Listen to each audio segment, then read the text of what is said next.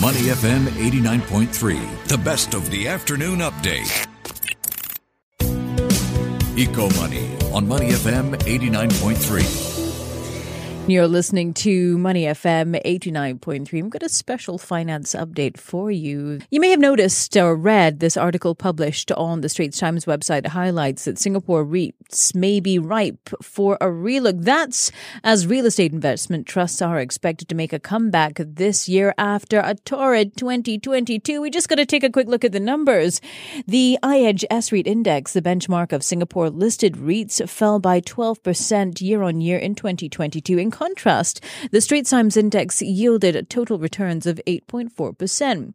Now, when we're talking about REITs, there is a report that was published by OCBC that discusses the greening of our REITs here in Singapore and what you need to know. To help us break all of that down and to understand more, we're joined on the line now by Wong Hong Wei and Andrew Wong, credit research analysts at OCBC Bank. They are responsible for that report. Thanks so much for joining us today, Hongwei and Andrew. Thanks, Rachel. Hello, Rachel. Sustainability, it's really become a buzzword. Uh, what does this mean for REITs, though? Are we talking about just acquisitions of new, greener buildings, or are we also talking retrofitting as well? Okay, uh, Rachel, this is Andrew. I'll, uh, have a, a, crack at this. Mm-hmm. You know, I think for us, sustainability uh, influences REITs uh, actually on many levels, uh, not only the, the sort of things that you mentioned. Uh, thinking about it from the ground up, yes, it, it, means that REITs need to be focused on the sustainability features of their assets or buildings uh, and its infrastructure. Um, and this is typically from the environmental perspective.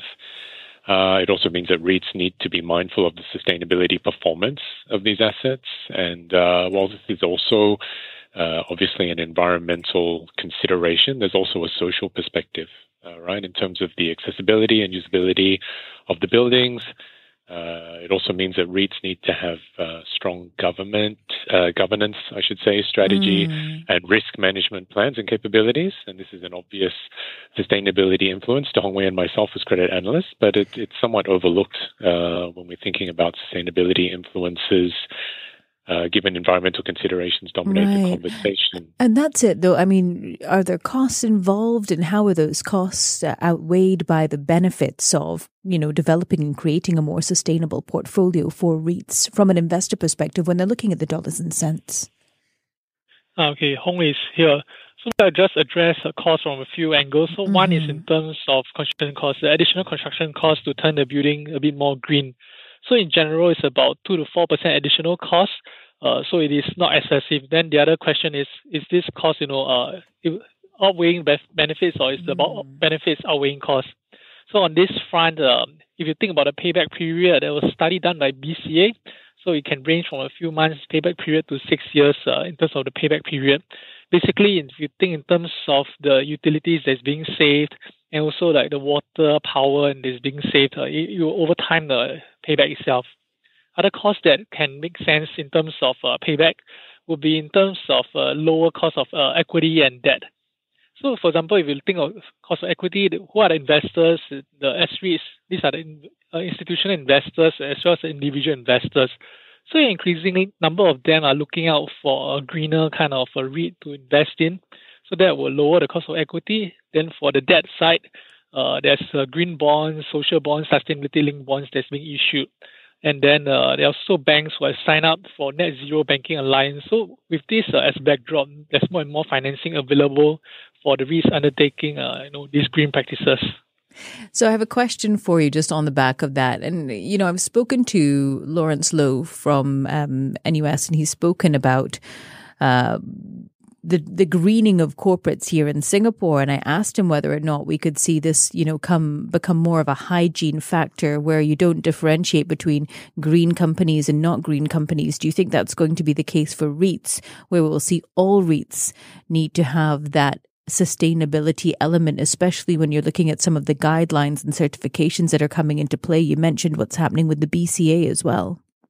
Uh, Hong here. So maybe I'll take a step at this question. Mm-hmm. Um, I think I think maybe first up I would say that most of the REITs here, uh, I think almost all of them have green uh, buildings, and if not, they are already in the process of having their buildings green. So I think in practice it's very difficult to to have that kind of differentiation.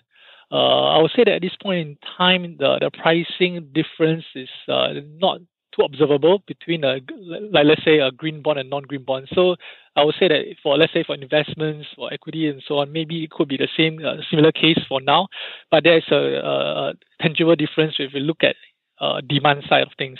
let's say for tenants looking for uh, green buildings, uh, partly because of uh, the sustainability agenda for some of these uh, multinationals, uh, they much rather uh, green buildings, and I think there's uh, increasing uh, rental difference from this perspective.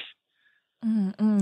I'm Hung Bin here, and I just want to drop in on this conversation and ask a question. You know, with tourism and travel back, competition is also back, right? So, how can hospitality REITs stay ahead of the curve?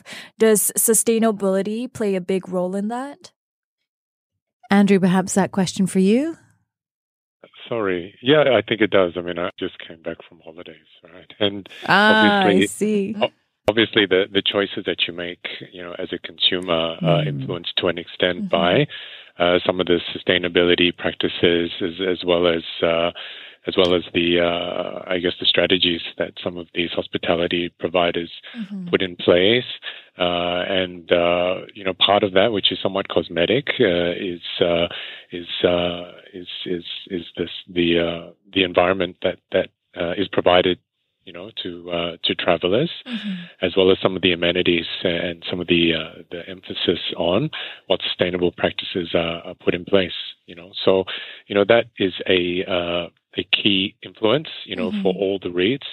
You know, ultimately, we're we're seeing that at least from the credit perspective, there is a desire for capital Mm-hmm. Um, as well as for consumers, you know, towards more sustainable um, businesses, more mm-hmm. sustainable um, activities. And I think any business that is uh, angled towards that is, is definitely going to uh, uh, catch a larger piece of the pie. If you look at sustainable debt issuance so far this year, last year was a lull period. Obviously, it was it mm. was a it was a lull period for all debt issuance to an extent. Uh, from a year-on-year perspective, but sustainability issuances have come back relatively quickly in the first two or three weeks of this year, particularly globally.